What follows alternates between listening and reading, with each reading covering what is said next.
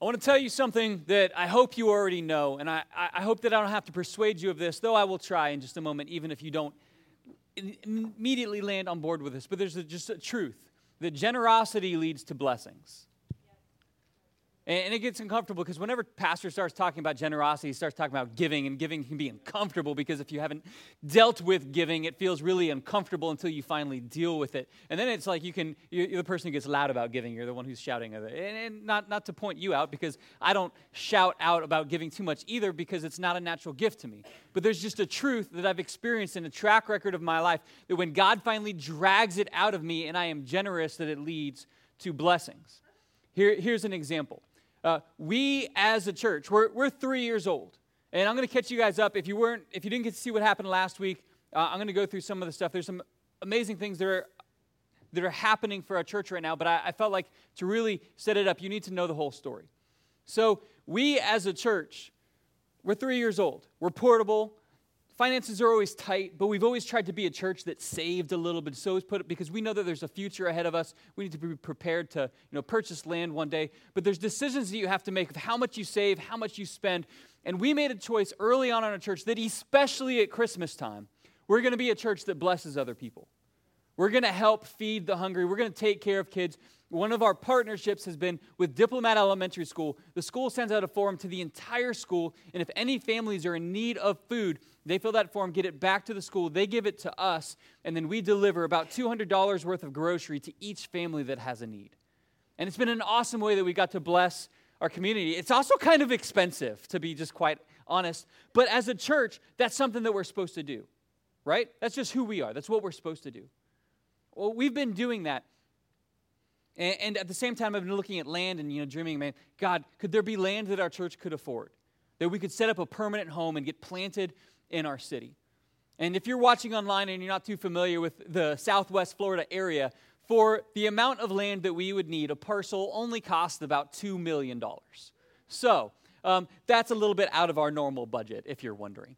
Uh, but at the beginning of this year, someone who saw how we were generous with our community wrote us a check for $10,000. They don't go to our church. They didn't get asked for that money. They just wrote a $10,000 check and said, I love what you're doing. I'd love to see you use this to buy land, but whatever you need to use it for, that's great.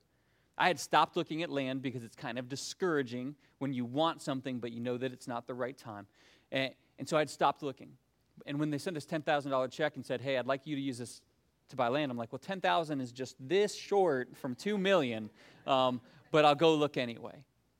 And so I did some driving around, didn't see anything new. Came back here into the office and was just, and, and I had this really just honest moment of prayer with God in the car. I'm like, if we're supposed to use this for land, you're going to have to show me something new because there's nothing out there. There's not a space we could rent. There's not a lease that we could get. There's not anything that we could buy that's within our range. You're going to have to show me something new. So I pulled up the, the websites that you use to search commercial realty, and there was a new listing. Within a mile of the high school that we've always met at, there was a listing for 14 acres for $499,000. And I was like, what in the world? Like that's that that would be work, that would be a stretch, but that might be something that we could pull off. And so I brought the concept to our church last week and just asked the question, is this something that we would want to consider? Is this something that we might, you know, sacrificially give one time and give to where it hurt a little bit, but we could secure 14 acres of land that connects to Day Navarra and US 41 to secure a permanent home in 100% of the feedback that I heard from you guys was yes, we need to figure this out. Well, to even consider making an offer on it, they won't take offers out of, you know, hope. They, they want financing. Um, and banks, when you're a three year old church, they look at you like you're a three year old toddler, and they're like, you're barely potty trained, and you're asking me for a half million dollars? I don't think so. And so it would just take a miracle for us to be able to put a real offer down. But there's a person who loves our church and believes in us and operated as our private financing so that we could make an offer. And 499 is a steal. Like you'd have to be out of your mind to even try to like negotiate them down a little bit. So of course I bid 460. Of course, because that's just who I am. I asked for 460,000, um, 90 days of due diligence, and they said, "We'll do the 460 if you can do 60 days." And that's when the air gets sucked out of the room. Oh my gosh, this is an opportunity. But oh my gosh, this is $460,000. How will we as a church pull that off? Should we as a church try to pull that off? I don't know about you, but I recognize, and as was discussed last week with some of the feedback, that if we can get this land, it's going to go up in value. It's going to give us a $1.5 million head start on ever building anything. And we need to try. We as a church, you may not have realized this, but because we've always saved some, we've got $100,000 already in the bank. God so moved in some people's hearts that we've already seen some people start giving very sacrificially to make this happen. And so we're entering this time where I want to ask you if Gulfside Church is your family, like if you're new here, please don't feel pressure on your shoulders about this. You get to watch how we respond to an opportunity. Uh, but for those of you guys who Gulfside Church is your home church, or you've been watching and you love us and you want to see us thrive, because I want to tell you, there are people in other states, there are churches in this city and churches across the U.S. who have already committed. We're going to financially give towards helping you guys get land because we believe in what you're doing. And, church, I, I know that if other churches and other people who don't even go here believe in what we're doing, I know some of you guys do as well, right? I've got to believe that. But this is the first real opportunity in our church where we're, we're asking, okay, what does a sacrificial gift look like for our family in this season? And so I want to ask you to pray. I want you to ask God, what should you give? And I, I believe in praying about it and talking to our elders and just wanting to operate wisely. I've said if we're going to do this and if God is in this, then we need to have $250,000 down on the day of closing 60 days from now. And we need to have the other, it was going to be 250, but now it's 200, and I'm bad at math on my feet, 210. 210,000 committed in pledges to come in in the next 12 months. Because we're not going to be a church who's all of a sudden in debt and the pastor feels like I have to pressure people about money. If we're going to do this, it's because we're passionate about it. That's right. That's right. It's going to it's going to be because it lines up with our mission and it's an opportunity that we just will choose not to miss. And so that puts us right here, right, right now and today, and looking and say, in the next 60 days, will we as a church raise up $150,000? And our family, like we, we've been, you know, we kind of have the heads up of we know what's going on first usually. And so, so we know we're going to bring a sacrificial gift. And today um, and, and next week, we're going to talk and I'm going to share more about the opportunity. And then we're going to get back into a regular series. Don't worry, I'm not going to be on this for months or years or anything like this. But for the next two weeks, we're going we're going to talk about legacy. What is the legacy that we're going to create and leave in this city? Uh, I like how legacy was talked about in this quote. It says, The great use of life is to spend it for something that will outlast it. We want to use our life, our time, our resources to be a blessing to the world. And sometimes, and especially in this, man, I will be straight. The, the sermon you're about to hear was written to Paul. Just make this clear. Because as a pastor, as a church planner, to, to step into this, oh my gosh, we're going to try to raise $460,000. This feels above me. And so I had to just kind of write to myself this week, and you get to listen to what I need to remind myself from Scripture.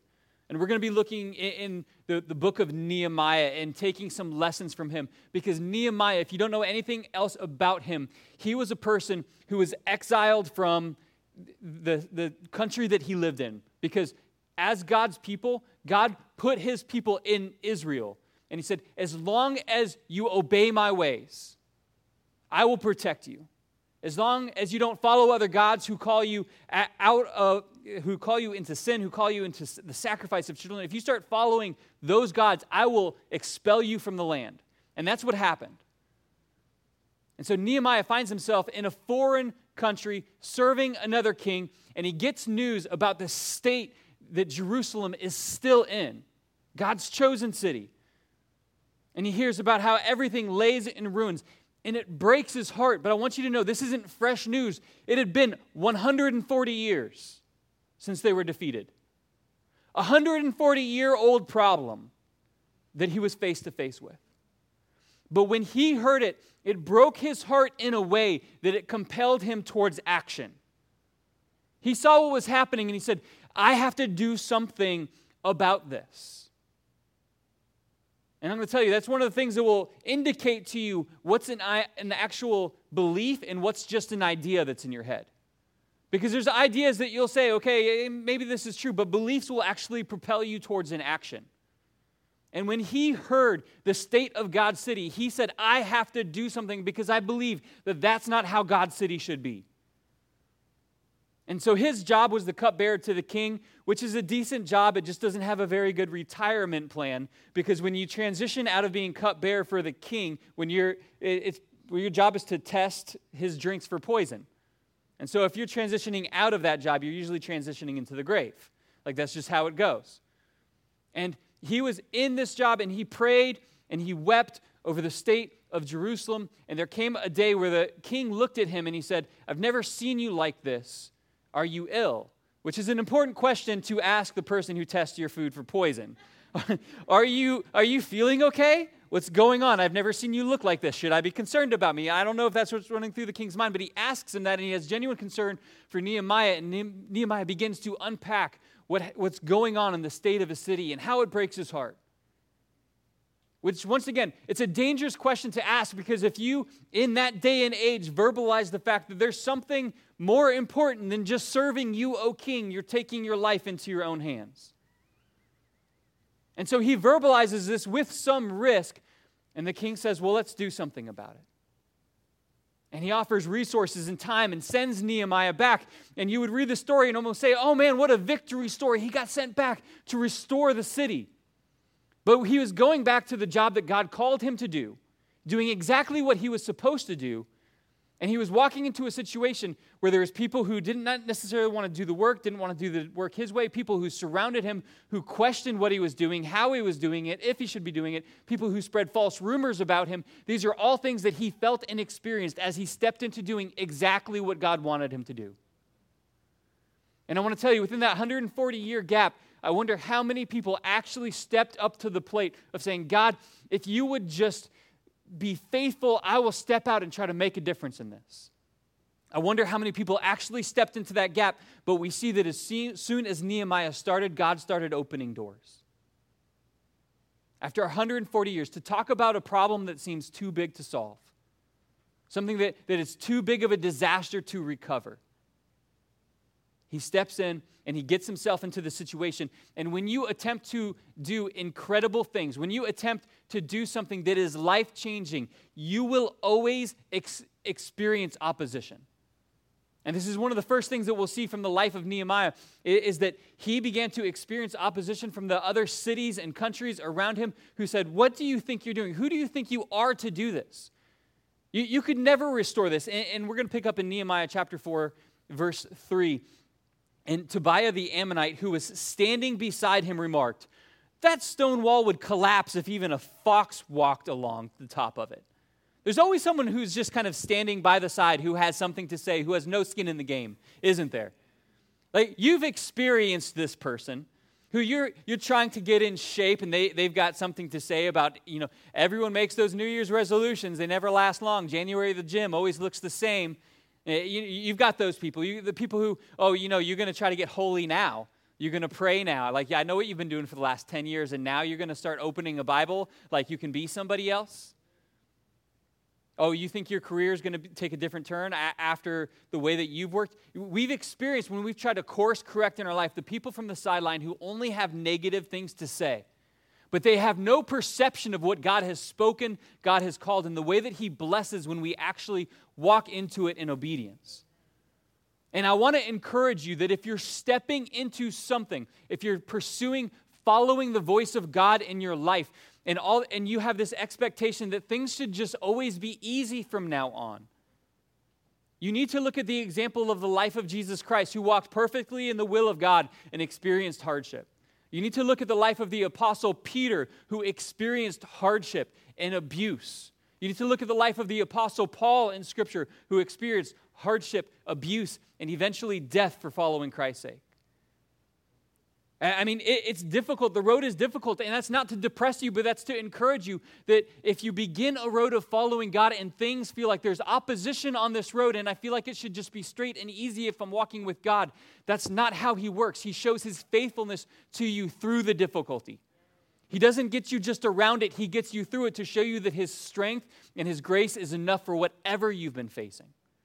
And so the fact that Nehemiah stepped out into this adventure of trying to rebuild the wall around Jerusalem, this work that was too big for one person to just institute, when he began to see opposition, don't give up. And in fact, he, he models something that is just so human to us in the next verse. I love it. It, it, because he, he makes a good choice, but then you're going to see his humanity all over this. Look at this. In verse 4, it's after Tobiah you know, began saying that, that wall would fall over if a fox ran across it. it. It says, Then I prayed that's the right choice.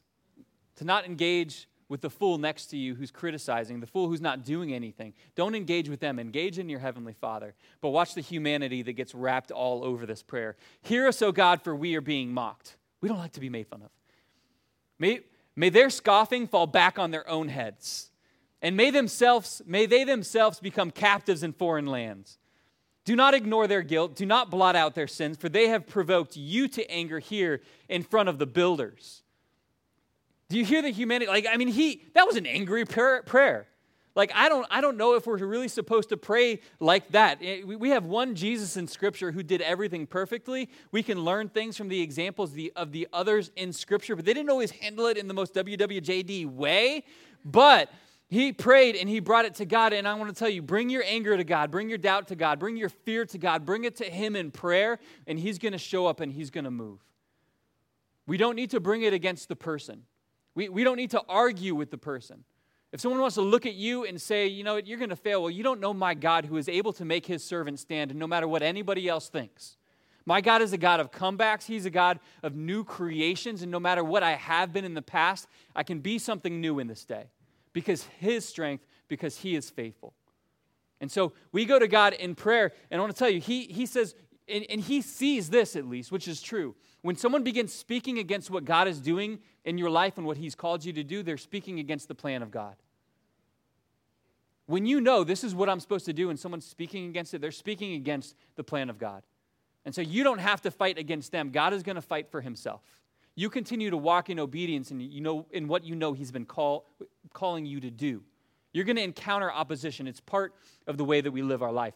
And, and as he's encountering this opposition and trying to keep morale up he speaks to the people that he has working with him on the wall in, in nehemiah chapter 4 verse 14 and, and he says remember the lord.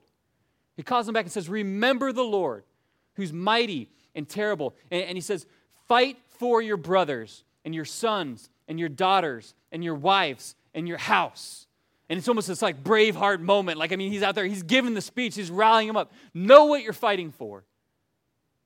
And this is so crucial because the life that we live is not just for ourselves.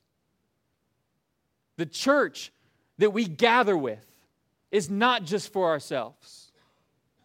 And even when I talk about the possibility of us having land in a permanent location, if I had any sense that the only reason that we were doing this, or even the primary reason we were doing this, was for the comfort of having our own building and not having to set up and tear down, I would say no. The only reason that we're pursuing this is that we recognize that when we have our own land and our own building, we will have a greater amount of influence and opportunity within our city. We are pursuing this because it will enable us to touch more lives, affect more lives, see more children come to know Christ at a young age, see more marriages saved from divorce, to see more families held together because of the work of the gospel, to see more lives moved from death to life. That is why we're pursuing something like this. It's not for ourselves, it's for the legacy that we need to create for our city. That we understand that when we have this, we will, you know, we talked about having a preschool when we have our own, our own building one day. Like, I can already see 100 kids coming in wearing Gulfside preschool shirts, knowing that the church is a place that loves me. The church is a place where I can come, where my whole family can come, even when we're having issues. And I can already see that. Fact, I think I've been able to see it since about 2015. You can ask Tia. She'll tell you exactly what the building looks like and give a word for word description because we've been seeing this for so long because we understand it's an opportunity to influence. The reason that we fight, the reason that we give, the reason that we strive to live the best life that we can, it's not just for ourselves and for selfish reasons. It's because we have an opportunity to influence those around us. And the critics around us, the opposition around us, they're going to try to interrupt. They're going to try to distract. They're going to try to persuade. I'll go and tell you when word gets out that our church is trying to buy 14 acres, there will be haters. And I'll kind of celebrate a little bit as soon as the haters start rallying around because it just means you're usually doing something good. When they try to distract you from what you're doing, when they try to interject and just and they're not doing anything to help the city, it just shows you, okay, we're standing out. And you've got to learn to ignore those voices. In, in, in Nehemiah chapter 6, uh, it, it said that they were, the, the critics, they were trying to frighten us, thinking that our hands would get too weak for the work and that it would not be completed. But I prayed, Lord, now strengthen my hands. People will enjoy seeing you run out of steam and seeing you fail at something that you attempted to do that was noble because it'll make them feel better about their own securities and their lack of trying. But we can't worry about what's happening in anyone else's life. We worry about, God, will you give me the strength for my hands to continue to work at what I'm supposed to do? I'll tell you what, if you're trying to get in shape, I know and I feel the struggle of, man, I just I feel too tired to go after this right now. And, if you know that this is an area that God's called you to improve in your life, you, you just got to pray, God, would you just give me the strength? And I'll walk in that strength, believing that it'll show up right on time. If you're trying to work on your marriage and it feels difficult to talk, lean on the Lord and just say, Lord, would you give me the strength? And I'm going to walk in that strength, believing it will just show up on time. And you'll find Him faithful, faithful, time after time.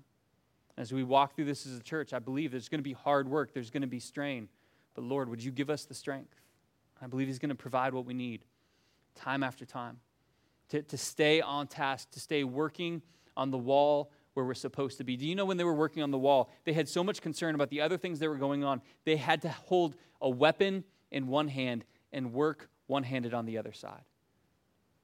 And while they were doing this, with, multiple concerns, trying to fix a 140 year old problem in 52 days, they rebuilt the wall around Jerusalem. In 52 days, they did something that couldn't be done for 140 years. It created a legacy that changed an entire city. It created a legacy that their enemies began to fear how strong they had, how strong they had become because of 52 days of obedience. They created a legacy that was so powerful that we're still talking about it today. This small group of people who gathered together to say, Our city, our time, it's our time to work.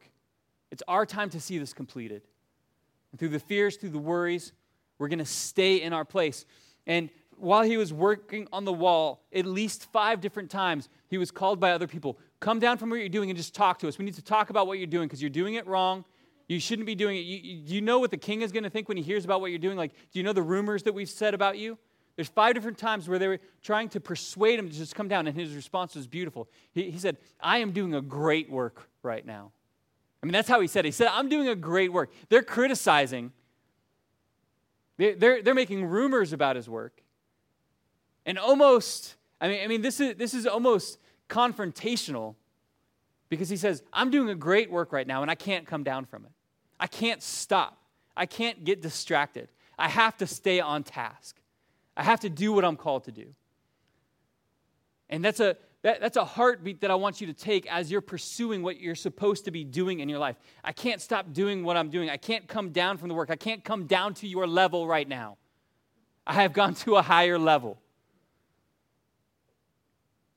It, it, it almost it, it reminds me of the critics who were looking at Christ the way that he, when he was on the cross in Matthew 27, when they said, He said he was the Son of God, that he would save others, but he can't save himself. If you are the Son of God, why don't you come down from there and show us?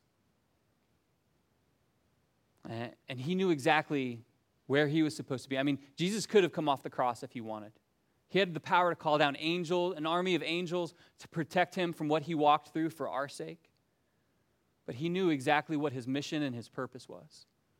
And it was through difficulty, it was through trial, it was through pain. But he wasn't coming down from the place that he knew he needed to be.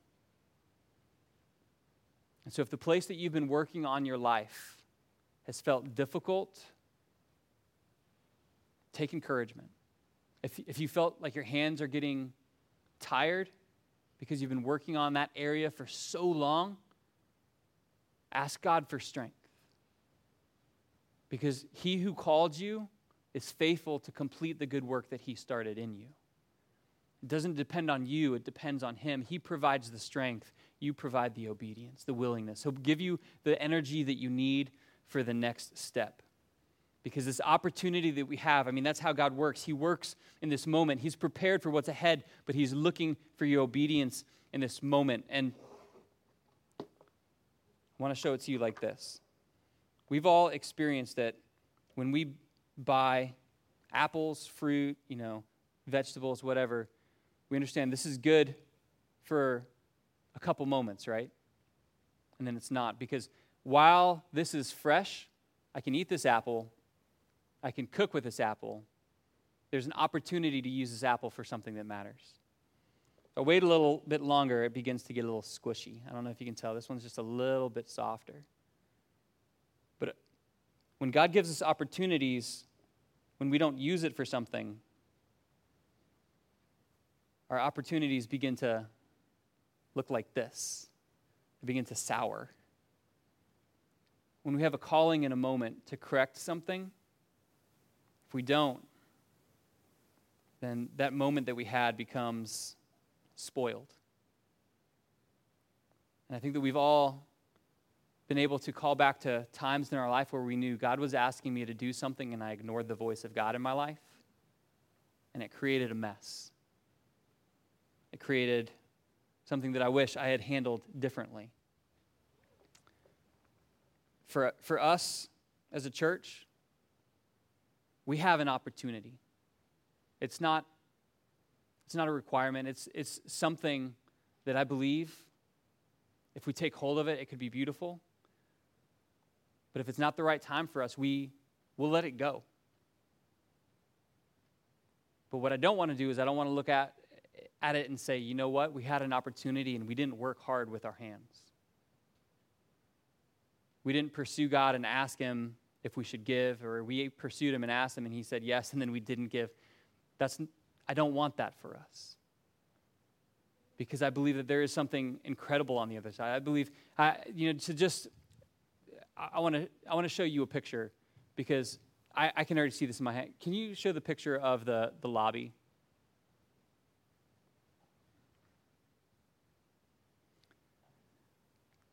Can you imagine what a kid's face would look like if they walked into their lobby of their church and it looked like that? Glass wall, but $28,000 of playground equipment, and the sense of joy that they'd have. You, could you imagine if that was sitting in Northeast Cape Coral and a mom could take her young kids and lock them in that glass doored room and sit and sit in quiet and drink a cup of coffee and read a devotion next to the glass where they can see them but not hear them? That's right. I know. I'm a parent. I'm real. You, you, you guys understand how having a building would be a tool. It's not an end, but it's a tool. It's something that if we had it, it would expand our influence. And I believe that this is one of those windows of opportunity but it literally will require us giving in a sacrificial way. It literally feels like this project is so big, it's so expansive. Each one of us has a different calling in this project. Some, I believe, God has enabled and called to, to give $1,000 now and $1,000 next year. And that's your part of it. Some of us, God has called to give $10,000 now and 10,000 next year.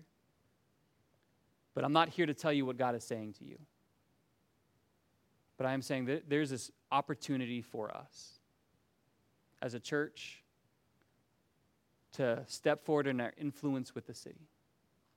And if Gulfside Church has been your home and your heart beats for it and you want to see this happen, ask God the question What should we do? Because when I think of legacy, I think back to Hillside Church. Band, if you guys want to make your way up, I'm going to begin to close this out. When I think of legacy, like the type of legacy that Nehemiah left, I think of Hillside Church where I came to Christ. And you guys might make a connection immediately when you hear that name, but it's kind of funny. I, I came to Christ at 17, and I, didn't, I didn't really grow up in, in a church like ours. Like I, I remember the first time at Hillside Church, I was like, they they know something that I don't know because they, they feel something about God that I've never felt, and I can just see it and I'm curious about it. And, and, I want that kind of love and joy in my life. I remember having that sense when I got in the building there for the first time. And after being there for about a year, God finally got a hold of my heart and just began to change the whole trajectory of my life. And, and I can remember exactly how it felt in that building, but I cannot tell you a single name of the people who originally gave to build that building. But I know as a 17 year old, my life was changed. I know right now that other kids from the youth group I was in at that church are serving as missionaries around the world in Mexico and Africa, serving as pastors. And none of us ever knew the small group of people who gathered together and said, This is going to be difficult, but we're going to do it.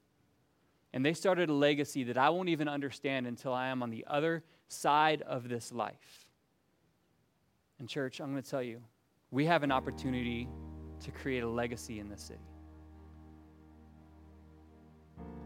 Just this last Wednesday night, I came um, to, to the end of youth group to kind of spy it out, and they were having a special night. It had over 50 people in the room. 20 kids raised their hand to indicate they were getting their relationship right with God and coming to Christ in that night. It was a powerful thing. God was moving. If you've never seen it, our kids' ministry, we typically would have 60 to 70 children in our youth, our children's ministry on a Sunday morning. We, we have so many senior aged people around our church, and we need to establish a ministry that's reaching, reaching there in their life and their point of need. There are so many opportunities for us to make a difference in this city, and we're going to seize all of them that we can in whatever space that we're in. But I believe that God is beginning to open this door. And if you get that sense, that you're part of this, then this week, go to our website and we have a pledge link that's set up there. It says build land and future building. And what I'm asking is would you pray and consider committing to giving something by April 18th, which is just before our closing date? We've got 60 days and then giving a second gift within the next 12 months. Because if we're going to do this, we've got to raise $125,000 or so between now and closing, and then have the other 210 within the next 12 months. And it's going to be with each person doing what God has called them to do. And it's for the purpose of our city church? What's the legacy that we'll leave? Will there be lives that you touch that maybe you don't ever get to meet? Families that are healed that you don't ever get to know because we chose to do this together. Let's pray. God, I thank you for the way that you opened this door. But I know that the testimony is just beginning of your provision to create a permanent facility that will impact lives for generations. And that is our, that is our ask. That through the faithfulness and the response of what your Spirit asks of us, that legacies would be written of people who walk with Christ and plant churches all across the world because people gave towards this dream and goal today towards this calling today. In Jesus' name.